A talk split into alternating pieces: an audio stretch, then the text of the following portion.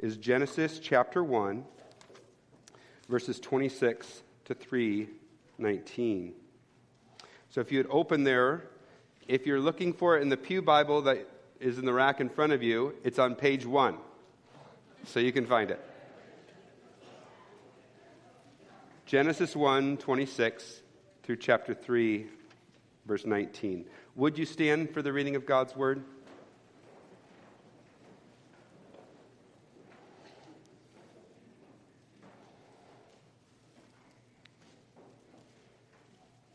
Then God said, Let us make man in our image, after our likeness. And let them have dominion over the fish of the sea, and over the birds of the heaven, and over the livestock, and over all the earth, and over every creeping thing that creeps on the earth. So God created man in his own image. In the image of God, he created him. Male and female, he created them. And God blessed them. And God said to them, Be fruitful and multiply, and fill the earth and subdue it, and have dominion over the fish of the sea, and over the birds of the heavens, and over every living thing that moves on the earth. And God said, Behold, I have given you every plant yielding seed that is on the face of the earth, and every tree with seed in its fruit. You shall have them for food. And to every beast of the earth, and to every bird of the heavens, and to everything that creeps on the earth, everything that has the breath of life. I have given every green plant for food. And it was so. And God saw everything that he had made. And behold, it was very good. And there was evening, and there was morning the sixth day. Thus the heavens and the earth were finished, and all the host of them. And on the seventh day, God finished his work that he had done, and he rested on the seventh day from all his work that he had done. So God blessed the seventh day and made it holy, because on it God rested from all the work that he had done in creation. These are the generations of the heavens and the earth when they were created, in the days that Yahweh God made the earth and the heavens. When no bush of the field was yet in the land, and no small plant of the field had yet sprung up, for Yahweh God had not caused it to rain on the land, and there was no man to work the ground, and a mist was going up from the land and was watering the whole face of the ground. Then Yahweh God formed the man of dust from the ground and breathed into his nostrils the breath of life. And the man became a living creature, and Yahweh God planted a garden in Eden in the east, and there he put the man whom he had formed. And out of the ground Yahweh God made to spring up every tree that is pleasant to the sight and good for food. The tree of life was in the midst of the garden, and the tree of the knowledge of good and evil. A river flowed out of Eden to water the garden, and there it divided and became four rivers. The name of the first is Pishon. It is the one that flowed from the whole land of Havilah, where there is gold. And the gold of that land is good. Bdellium and onyx stone are there. The name of the second river is Gihon. It is the one that flowed around the whole land of Cush. And the name of the third river is Tigris, is the Tigris, which flows east of Assyria. And the fourth river is the Euphrates. Yahweh God took the man and put him in the Garden of Eden to work it and keep it. And Yahweh God commanded the man, saying, You may surely eat of every tree in the garden, but of the tree of the knowledge of good and evil you shall not eat. For in the day you eat of it, you shall surely die. Then Yahweh God said, It is not good that the man should be alone. I will make him a helper fit for him. Now, out of the ground, Yahweh God had formed every beast of the field and every bird of the heaven and brought them to the man to see what he would call them. And whatever the man called every living creature, that was its name. The man gave names to all livestock and to the birds of the heavens, to every beast of the field. But for Adam, there was not found a helper fit for him. So Yahweh God caused a deep sleep to fall upon the man, and while he slept, he took one of his ribs and closed up its place with flesh. And the rib that Yahweh God had taken from the man, he made into a woman and brought her to the man. And the man said, This at last is bone of my bones and flesh of my flesh. She shall be called woman, because she was taken out of man. Therefore, a man shall leave his father and his mother and hold fast to his wife, and they shall become one flesh.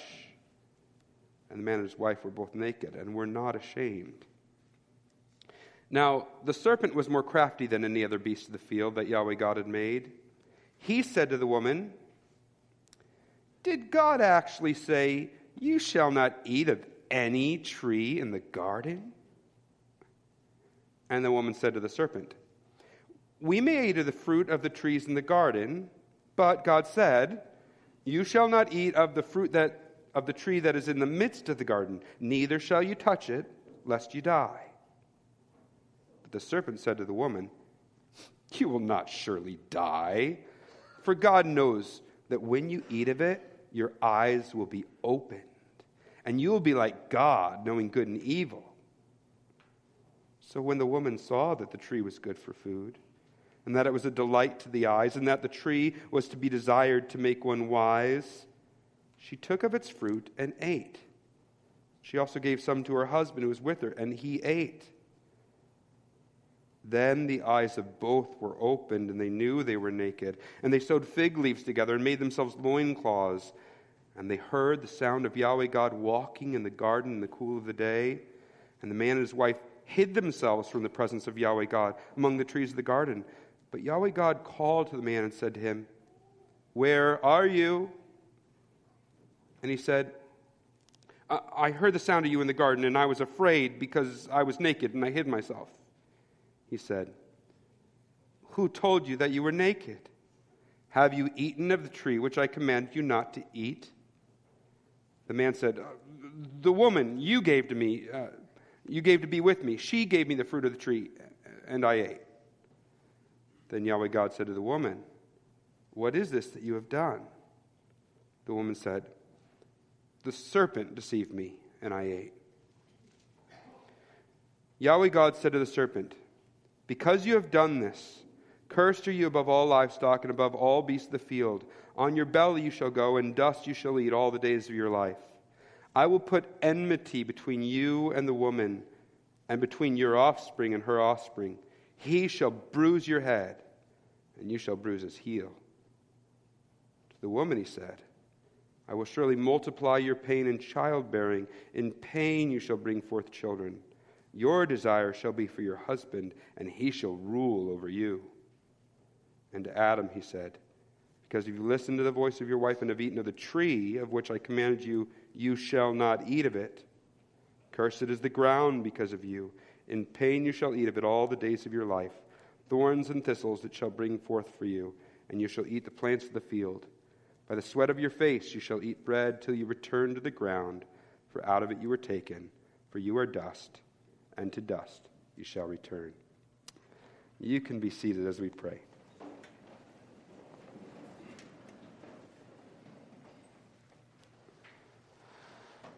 Father, it's a lengthy passage we've read at the outset, but it's such a foundational story for how we understand this world and particularly how we understand ourselves as people.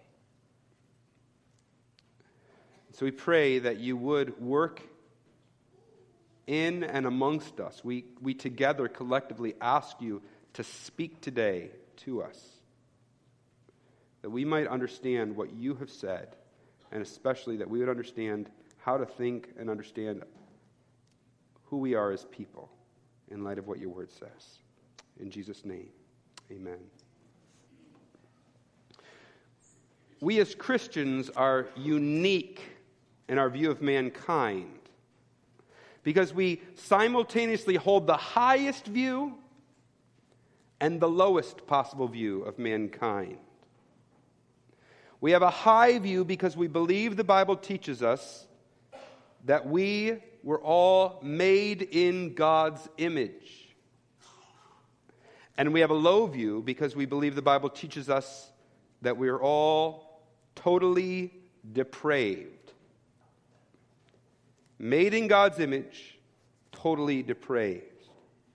Lose sight of either of these views, And not only do we veer from the, the line the scriptures hold out for us, but we end up with a skewed view of the world. Just listen to a few of the things that are affected when we view people the wrong way. It affects the way we explain the gospel. It affects the way we engage our surrounding culture. It affects the very causes we give ourselves to. See, all of these things are shaped by how we view our nature as people. Yet, sadly, for many Christians today, one or both of these truths are mere specks on the horizon, if that. They have little effect on how we think or how we engage our world. A failure to see people the same way God does leads us to a dangerously skewed view of our world. But the good news is the opposite is also true. If failure to grasp the way God sees people leads to a skewed view of the world, then rightly grasping it allows us to see much of our world clearly. So I want us to think of these as kind of a corrective lens. We, we walk around viewing the world in a distorted and blurred way, and these truths about created in God's image and totally depraved, they, they serve as kind of a corrective lens that we can put on, and all of a sudden we're able to see things much more clearly that are otherwise very difficult to navigate. So I, I, I, want through this sermon, I want through this time that we spend in God's Word, for us all to receive that corrective lens.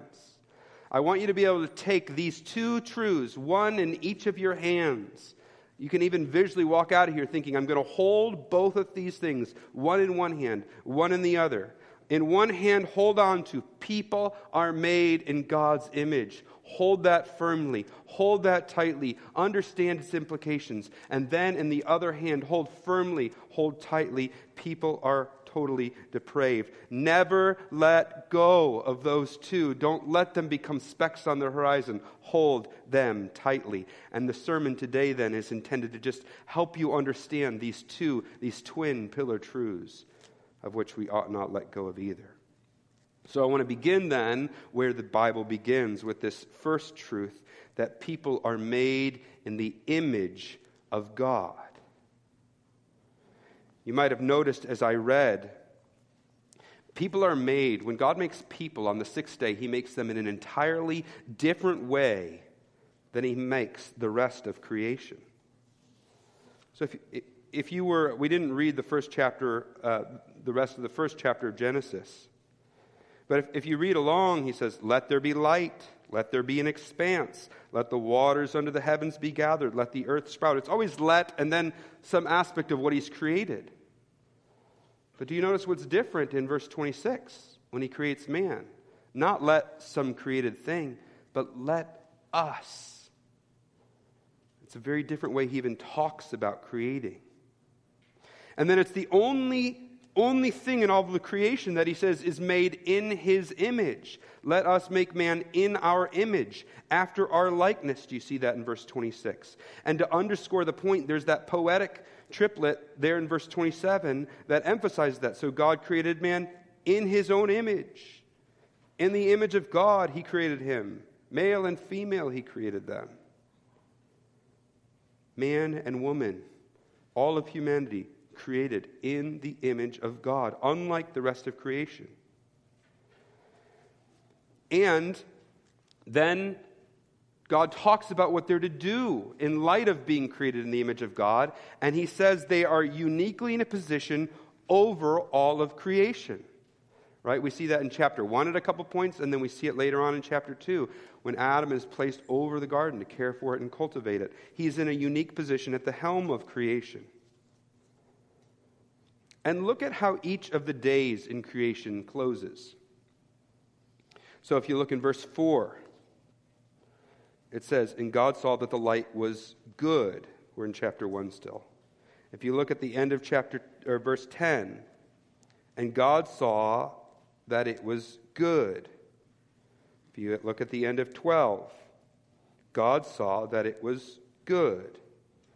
If you look at the end of verse 18, and God saw that it was good. If you look at the end of verse 21, and God saw that it was good. But then there's something very different, isn't there? In verse 31, after he's created man, humans, people. Now he looks out all of his creation with mankind at the pinnacle, caring for it all, and instead of saying good, he said, And God saw all that he had made, and behold, it was very good. Moreover, even the initial description of creation that runs through the very beginning of chapter 2, it, pauses, and when it moves on, it moves on to kind of go down into slow motion and look very particularly and uniquely at the creation of man and woman. As any fan of action movies or of sports knows, when something is in slow motion, it's important. And so the fact that God slows down to show his creation of man shows that mankind is unique, uniquely created in the image of God. No other created thing is created like that. According to the Bible, people are the pinnacle of God's creation. Now, I just want to pause right here and give one brief implication of that as it relates to animals. The Bible tells us that a righteous man cares for the needs of his animal. It also teaches us that all life is valuable, including animal life. But we need to be careful that we don't blur the lines between people and animals. Our pets are animals, not children. And as our society treats our pets more and more like they would treat a human, it represents a departure from biblical teaching. It's not a sign of health that our culture is more outraged when a dog is treated inhumanely than when an unborn child is killed in her mother's womb.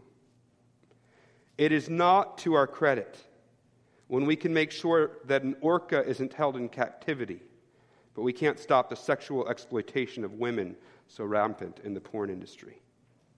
It's as if we're insisting our child say please and thank you, but looking a blind eye when they punch people in the face.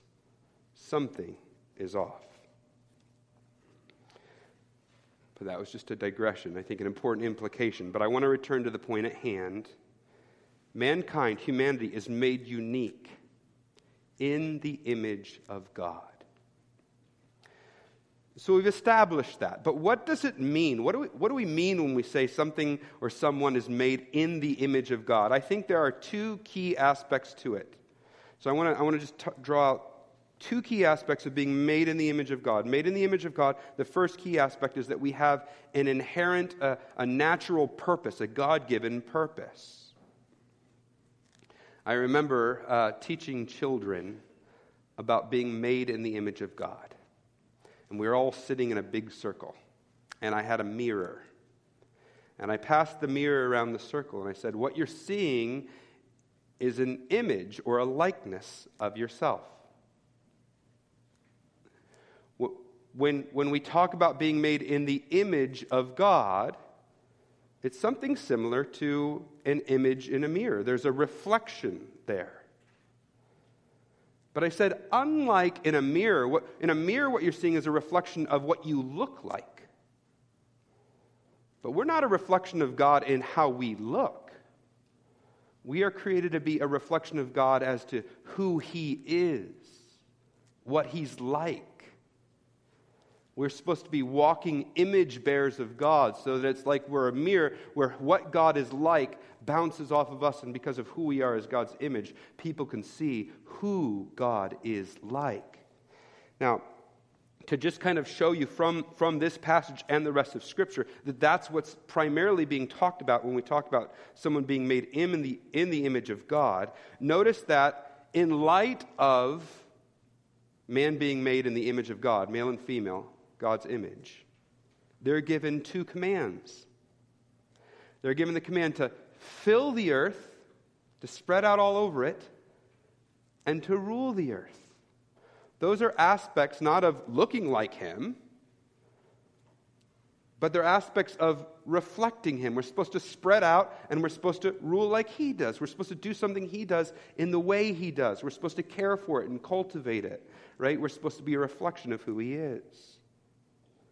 Later on, God will say to his people Israel, who he's kind of reconstituting to be his people, just kind of like Adam and Eve were, he says, You are to be holy as I, the Lord, am holy.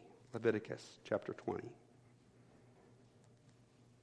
And when you think, think about Jesus, Jesus in Colossians is called the image of the invisible God. In what way is he his image? It's not because he looks like the Father, it's because he it's not even because he has a soul or has intelligence or anything else, right? He is uniquely the image of God because he is a perfect reflection of who he is. He's a perfect reflection of what God is like. So we are created then to reflect our Creator to this world. His love, His care, His justice, His tenderness, His holiness. That's what we're to be like. Walking image bearers of Christ. As 1 Peter 2 says, you're to, you're to proclaim the excellencies of him who called you out of darkness into his light. That's what we're to be people who walk around proclaiming his excellencies. In fact, Christians just means little Christ. We're little image bearers of Christ, pointing people what Christ is like. That's what all of us were created to be. We're all created to be God's image bearers. That is our inherent, our created purpose. Now, I just want to take this idea then and trace it through the Bible a little bit so we just get a, a, a broad understanding what the Bible, how the Bible teases that out. That's why I read so much of Genesis chapter, the first few chapters of Genesis. It's not just that God created us as, as image bearers. The story goes on, right? Adam rejects God. And he, and he unleashes rebellion and sin and death into the world. And all of a sudden, because of that, our ability to reflect God well was marred and distorted. Instead of reflecting His love, we bring strife and discord. Instead of reflecting His mercy and His charity, we have jealousy, jealousy and bitterness. There's hardship and pain in this world. We aren't living out what we were designed to be. And then what does God do? He sends his son Jesus into the world, who is the perfect image of God. He perfectly reflects God's character because he is, in fact, fully God, fully man, right? He is a perfect reflection of God. But then he does something. He doesn't say, hey, this is what you should have been like, see ya he actually takes our broken humanity upon himself and takes the full weight of God's sin upon himself and dies in our place. So that sin that Adam unleashed upon the world could be conquered, so that our hearts, our very natures could be changed, and so that we could be restored again to our original purpose. A purpose to reflect Him. So then, when we place our faith in Jesus, not only does He forgive our rebellion against Him, which is great news, but He changes us. And He gives us His Spirit so that we can go about in this world reflecting our Savior. And then the more we grow as Christians, the more we reflect to the world around us what God is like.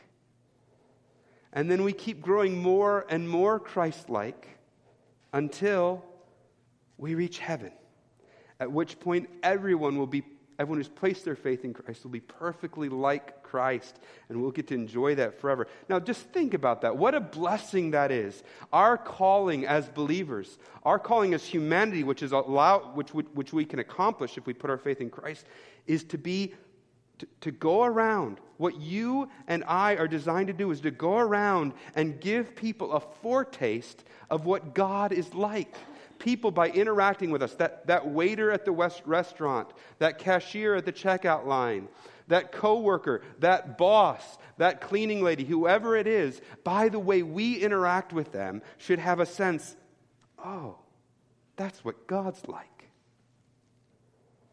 And then when we're done with that, we get to enjoy an eternal place that perfect where everyone is perfectly reflecting his grace and his kindness and his love and his joy.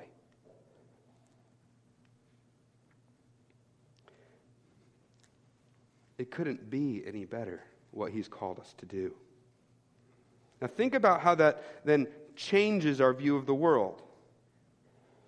See, the world tells us that we exist, what our purpose is, is to make ourselves happy to get for ourselves as much pleasure as possible, or as much power, or as much money, or as much of a sense of self worth, self worth as we can possibly get.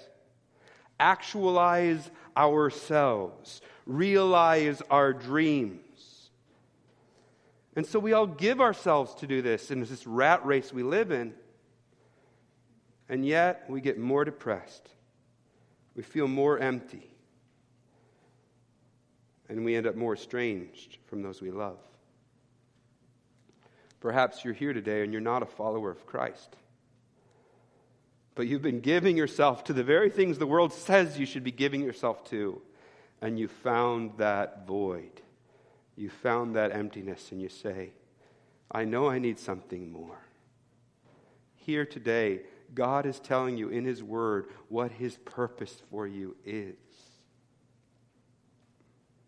I mean, what if instead of pursuing the rat race, we, exi- rat race, we exist to be little image bearers of Christ? We tell people there's a better world coming, and we walk around now as new people showing what the king of that new world is like. It transforms everything. It transforms how you view that hard diagnosis, that frustrating work situation, that tension with someone you love. It changes how we view everything. Now I am supposed to walk into that situation, grow more Christ like, and reflect what Christ is like, instead of just make myself happy, get more power, get more pleasure. We are made in the image of God. It is a corrective lens that changes how we looked at everything. And, and part of how it's a corrective lens, I said there's two aspects of being made in the image of God, is it gives us an eternal and worthwhile purpose. Inherent purpose. The other aspect is inherent worth. Being created in God's images, image not only means that it gives us an inherent purpose, but it also gives us an inherent worth. After humanity falls, as we read about, the first command given by God is not to kill. Stop killing one another. And listen to how God words it, because this is very interesting. It's Genesis 9 6. He says, Whoever sheds the blood of man, by man shall his blood be shed, for God made man in his own image. It is because man uniquely is created in the image of God that we're not to kill man. In the New Testament, James chapter 3 9 takes it even further and says we shouldn't even curse man because man is made in the image of God. You see, Christians throughout the centuries have been marked by this understanding that people are created in God's image. And so we have been known as a people who care for all people, particularly those who are in need. Some time ago, I spoke to a man who shared with me his story of coming to faith. He was from China. His grandfather had been persecuted badly by the communist regime and had taught his father to, to look for something different than what communism was offering.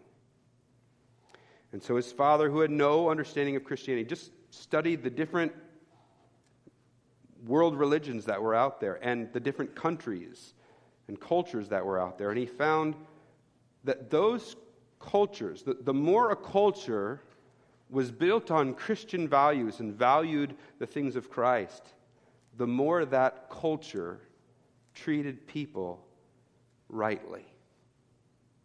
So he taught his son, he said, when you go to the United States to study, you have to find out what it is about Christianity that makes it so different.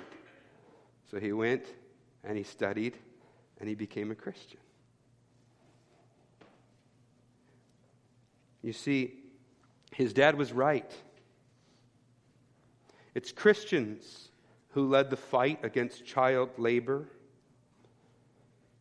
It was Bible believing Christians like William Wilberforce who sacrificed so much to bring an end to slavery. You know, even in the early days of the church, one of the, way, one of the things they had as a reputation for themselves, you see, in those days there wasn't rampant abortion. But if you had an unwanted child, what you would do is you would leave them exposed. You'd put them in the woods or somewhere, and they would be exposed, and eventually, through an animal or whatever, they would die. Christians, when they heard the cries of those babies, would go and rescue them. Only Christians were doing that. One of our pastors, the one who gave the announcement, Mark, has an aunt who's an atheist and also a feminist. And she respects Christianity because she studied history and knows how much it's done to elevate the plight of women who, through so much of culture and time, have been oppressed. When Muslims come to an area, they build mosques. When Christians come somewhere, they build hospitals and schools. They bring clean water. When you believe that people are made in God's image, it changes how we see the world.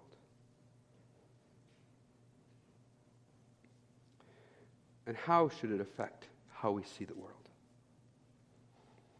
especially those that society tends to overlook, those that society puts on the fringe, those that the deck, so to speak, is stacked against, who are fighting an uphill battle in our society, should be those who are nearest to our heart. So I want to just pause right now and go to, through just five different types of people who I think we're, we, we as a congregation need to be particularly in tune to as, as people who are image bearers of Christ and how we treat them. This is not an exhaustive list by any means, but there, there are five that I wanted to highlight. The first is refugees. I want to highlight this because I know in some circles there is um, political debate as to who should be let into our country and who ought not to. Obviously, that rages in in the US, but it also has surfaced in Canada. I just want to lay aside all that politics for a little bit and talk about once somebody is actually here. Once a refugee is in our country, I want this church to be known as a church that bends over backwards to care for the needs of the refugee. And that's why I'm so grateful that it was a group from our church that, that banded together and eventually joined with other members of the community to spearhead efforts to sponsor refugees coming to Georgetown. Thank you for those who've been a part of that, and I encourage others to get involved. Refugees. Second, immigrants. We know that Toronto is one of the most diverse cities in the world. You just go to Brampton or, or Mississauga, you, you sense that diversity. And Georgetown is increasingly becoming diverse. For some of you, it might be hard to interact with somebody who speaks differently than you, who drives differently than you, who dresses differently than you, who smells differently than you, and who even engages in discussion or debate differently from you. But they are made in God's image, just like you. Let that be the lens you look at people who are different than you. We must, as a church, become a church that understands the beauty of the diversity of God's people. So, when you see someone who perhaps makes you a little uncomfortable, I know that's not true for everyone here, but if you're here and that makes you a little uncomfortable, here's what you do ask them their name, tell them your name, and then ask you to tell them their story, your story. Ask them to tell you their story. That's all you have to do. And all of a sudden, you start to understand the Holy Spirit in you. This is somebody made in God's image, and your heart will be drawn to them. And understand what we are together. I, I want this church, as Georgetown becomes more diverse, I want this church to match that diversity. And one of the great joys of my heart over the last couple years is seeing people from different parts of the world coming and making this their church home. Third, single moms. Single moms have one of the most difficult tasks today. So I want to say to you if you have a relationship with a single mom, maybe someone you know through the schools or in your neighborhood or even in the church, do everything you can to support her. Invite her into your home for meals. Offer to watch your kids so she can just have a, a day to get her chores done or errands done or even just a day to breathe. Maybe help her with her household chores, in particular anything that would be typically a man chore. So, single moms. The fourth group is those with special needs. You see, this church has a long history of being a welcoming place for those with special needs. I have a newspaper from a couple decades ago in my office that's a picture of uh, two men from our church who led a a ball hockey team for people with special needs. And I pray that that would continue to be the case. In fact, one of the things that's been a burden on my heart that I've been praying about is I want this, I, want, I, would, I would love to see God raise up for this church a group of people who'd be willing to spearhead a ministry to those with special needs. I want this church to have a reputation in our community as a place that loves and welcomes those with special needs and also who comes alongside their families who also carry unique burden in support. Refugees, immigrants, single moms, those with special needs. The last group I want to talk about is the unborn. There are none who are more helpless and vulnerable than a baby in the womb. And in Canada, no segment of our population is at greater risk of being killed. What specific steps have we taken to stand up for the unborn? And I know there's people in this room who've had an abortion, who've done that. I want you to know there is grace God is a good God. He knows your circumstances. He loves you and He cares for you. Just because I say we need to be standing up for that, generally it's people who've gone through it who, who are most passionate about it because they know what it's like to carry that. We don't, we don't look on you crooked if that's something you've had in your past. Those are five different groups, but, but we could go on and on. But what I want us to see is I want us to see this, this aspect that, that people are made in God's image and therefore they have inherent worth, right? It affects how we interact with everybody. So, I talked at the beginning about two things I want us to hold in our hand. Uh, in one hand, I want us to view that people are created in God's image. And I want that to be a corrective lens that transforms our worldview. I want to shape how we view what we're to live for, what our purpose is. And I want to shape how we treat the weak and vulnerable amongst us because they have worth. Made in God's image. Hold tight to that. Now let's look what we're to hold in the other hand.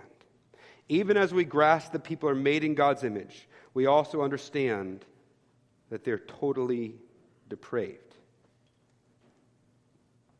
You see, we, we read the story of, of what, how humanity began. Everything was very good. And then, ultimately, Adam, who heard the command from God, rebels against it and takes from the tree that he was told not to eat from. And it unleashes upon mankind death and sin and all that's terrible. And that sin spreads everywhere, it includes every one of us. I mentioned how I taught children about uh, being in the image of God with a mirror.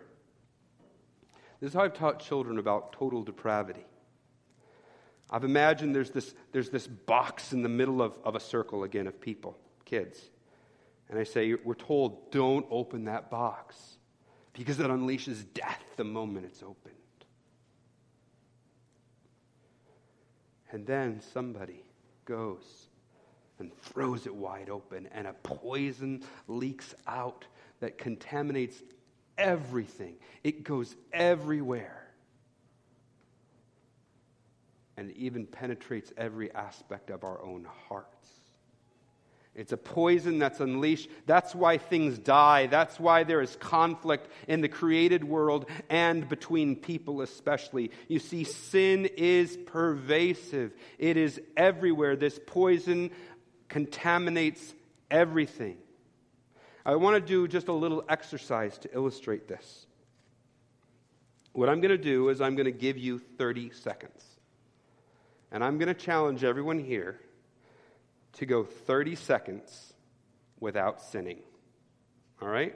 That's what I want you to do, starting now.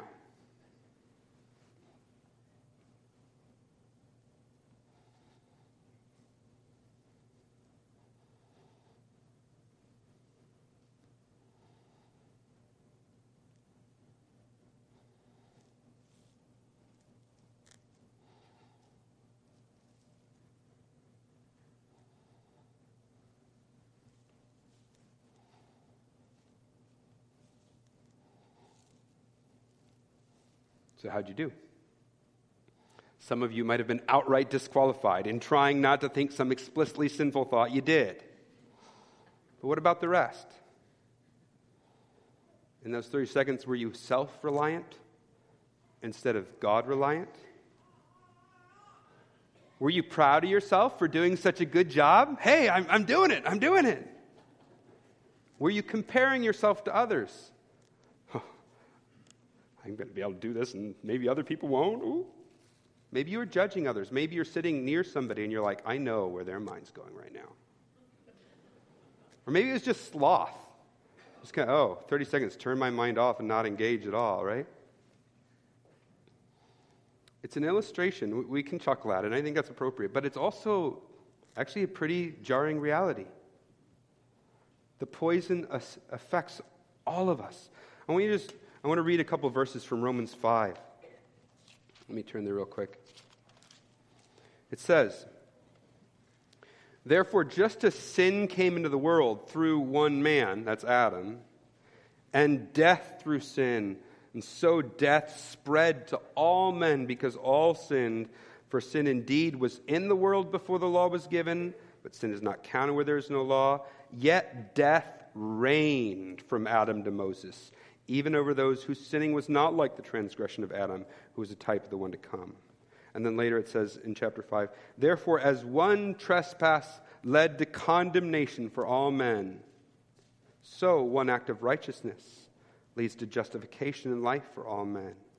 For as by one man, uh, Adam's disobedience, the many were made sinners, so by one man's obedience, Jesus, the many will be made righteous.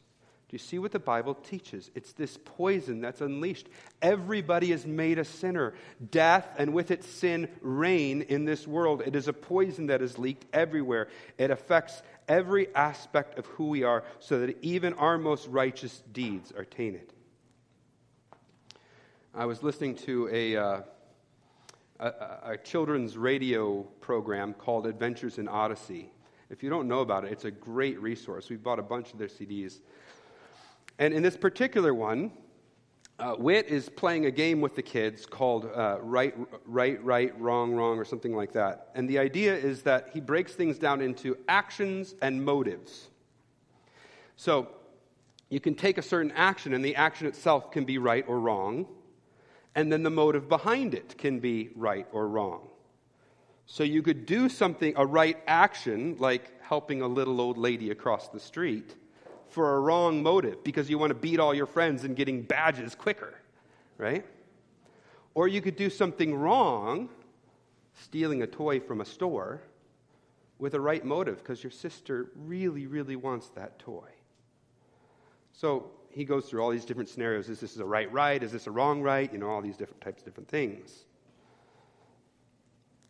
But he's actually a little wrong in that game. It's a helpful distinction for kids.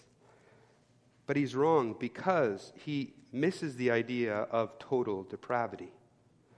There is nothing we can do because this poison is so pervasive where our motives are completely unalloyed. There's always wickedness tied in with every motivation. That's how pervasive sin is. The most godly man I know is a man named Ken Taylor. He's not living anymore. But he would say, Sometimes when I think about how humble I am, it makes me proud.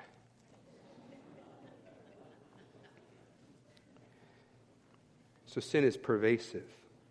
The other thing we need to understand about sin is its appetite is never quenched. The sin in me and in you, the sin that lurks within us, that we understand contaminates every aspect of who we are, it, its appetite is unquenchable.